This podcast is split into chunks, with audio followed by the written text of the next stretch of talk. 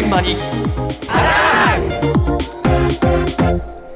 今朝の担当は田中ひとみさんです。おはようございます。おはようございます。えー関東はまだ梅雨明け前ですが、ん。今月から続々と各地で海開きが始まっています。そうですね。はい、えー。7月1日のところが多かったようですけれども、まあ、久々に行動制限のない夏がやってくるということになりますが、今年の海水浴場の状況はどうなのか、そうね。えー現地の様子お聞きしました。えまずは神奈川県の葉山町でライフセーバーとして活動を行う加藤智美さんに伺いました。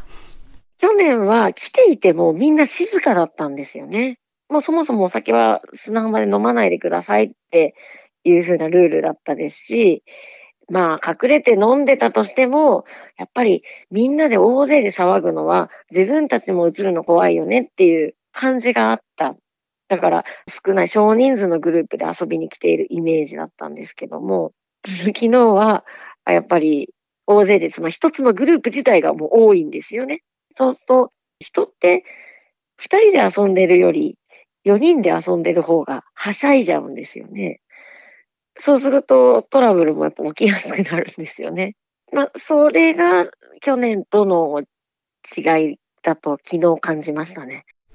結構大勢のグループで来てんだねみんな。そうですね、えー。まとまってきてる方が多いようで、うん。もうすでにコロナ前の雰囲気に戻ってきているような印象だとお話ししていたんですけれども、えー加藤さんたちの葉山ライフセービングクラブが管轄するエリアが、相模湾に面した森戸海岸とうん。一色海岸と長者ヶ崎海岸の3つ持っています。で、いずれも今月1日に海開きしたばかりなんですけれども、はい。先週日曜2日ですね、早速天気が良かったので、大勢のお客さんで賑わっていたようです。そうです。もう行動制限もないんでしょ、行動制限もなくなりましたからね。で、去年とやっぱり状況違うようで、え飲酒 OK となったようで、砂浜でお酒飲めるようになったそうなんですこれがね。大きいな。大きいですね、え。で、細かいルールは自治体によって異なるそうなので、あくまでも葉山の例にはなるんですけれども、ええ。昨年、葉山の海岸では、海の家の中だけでアルコール OK、敷地内のみ飲酒 OK だったんですけれども、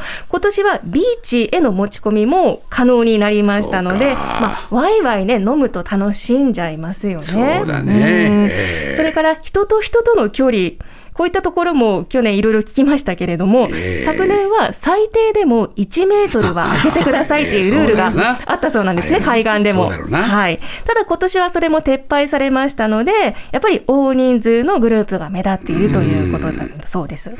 ということで、まあ、一家族よりも3家族集まった方が子供もはしゃいじゃいますし、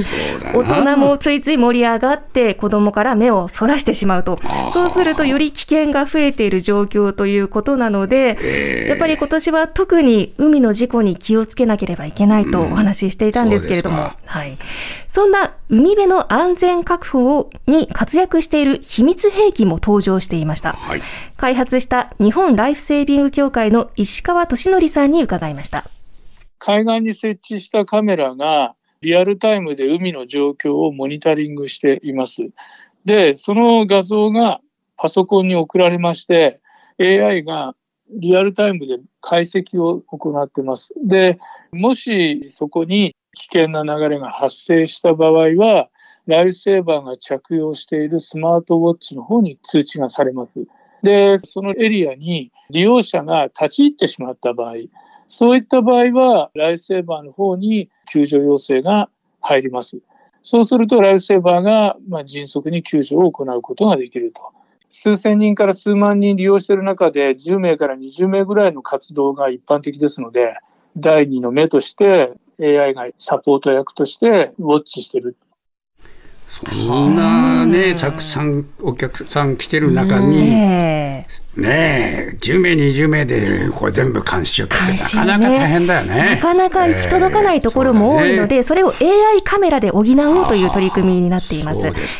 名前が海辺の見守りシステムというもので、うん。カメラが危険を察知すると、ライフセーバーのスマホや、あと時計ですね、スマートウォッチに通知が行く仕組みでなるほど、関東では神奈川の由比ヶ浜と、うん。千葉の御宿で導入されているそうです。うですか。はい。え。で、海の事故で特に怖いのが、離岸流という潮の流れ、ね岸から離れる流れと書きますがそうそうそう巻き込ま、れてね、押し流されちゃうんですよね。そうなんですよ。泳いでも泳いでももう沖に流されてしまう流れで、溺れる人もね、いらっしゃるあの怖い現象なんですけれども、この離岸流、いつどこで発生するかわからないのでこれを AI カメラが検知してくれるという仕組みだそうです。ですはい。見てたらなんかね、イルカがそばにやってきちゃったなんて話もで海岸で出てましたもんね。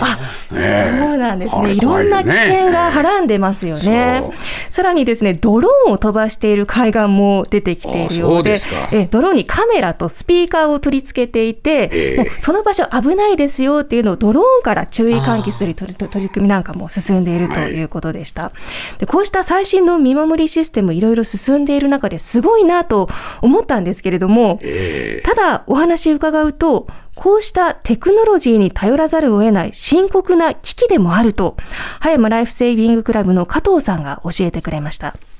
ライフセーバーが、なり手がいないんですよね。ライフセーバーっていうのが、学生のアルバイトみたいな形でやってる子が比較的多いんですよね。ライフセービングサークルだったり部活みたいなのがあるんですけども、あの、コロナで、その大学の部活がこう途切れてしまった、活動ができなかった大学が多いんですよね。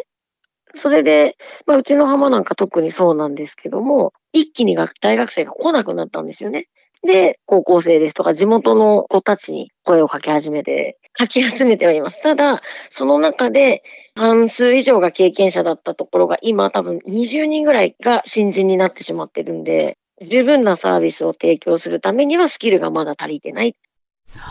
まあ、コロナが5類に移行したことでお客さんはあっという間に元に戻ってきますけれどもうん、技術職のライフセーバーはすぐには育たないということで。年低年齢化してんだな。高校生が今ね入ってくれてるそうなんですけど、やっぱり全国的に大学生がぽっかりいなくなってしまってそのね、穴埋めが大変というふうにお話ししていました。まあでもね、コロナの影響ってね、そう今なかなくなってきてるように見えるけれども、後遺症あるんです、こうやってね。